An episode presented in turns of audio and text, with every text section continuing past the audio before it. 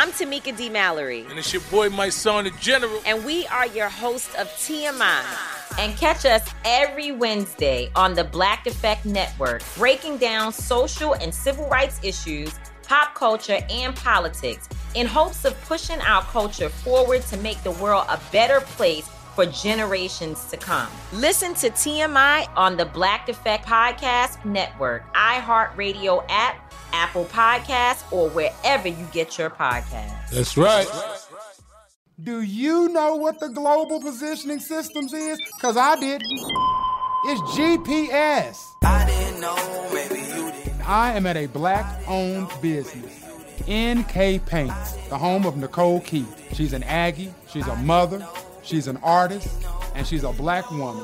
So let's celebrate black women, shall we? Like Gladys Mae West. Mrs. West, Mrs. West. Mrs. West, Mrs. That was one of my favorite intros that the old Kanye did. Gladys Mae West is in no relation kin to Kanye West. So don't y'all go flagging my video and taking it down and carrying on because Kanye been tripping. Gladys Mae West was super, super, super smart. Born in 1930, she went to Virginia State College, which is now V Union. She was valedictorian when she graduated from V Union. So I'm not to hold it against her that she did not graduate from Winston-Salem State University. She put together the mathematical model that we use for Earth's shape.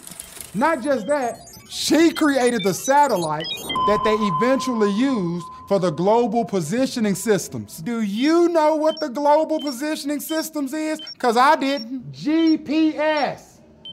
Gladys Mae West invented GPS, a black woman. Now, if that ain't black girl magic, I don't know what is. GPS was made from BGM. And because she didn't have something as trivial as a doctorate degree, she, she couldn't get recognized for it until 2018.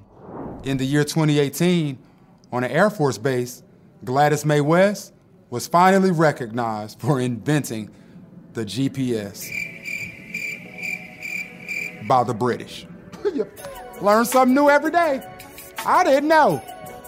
Maybe you didn't either. I didn't know.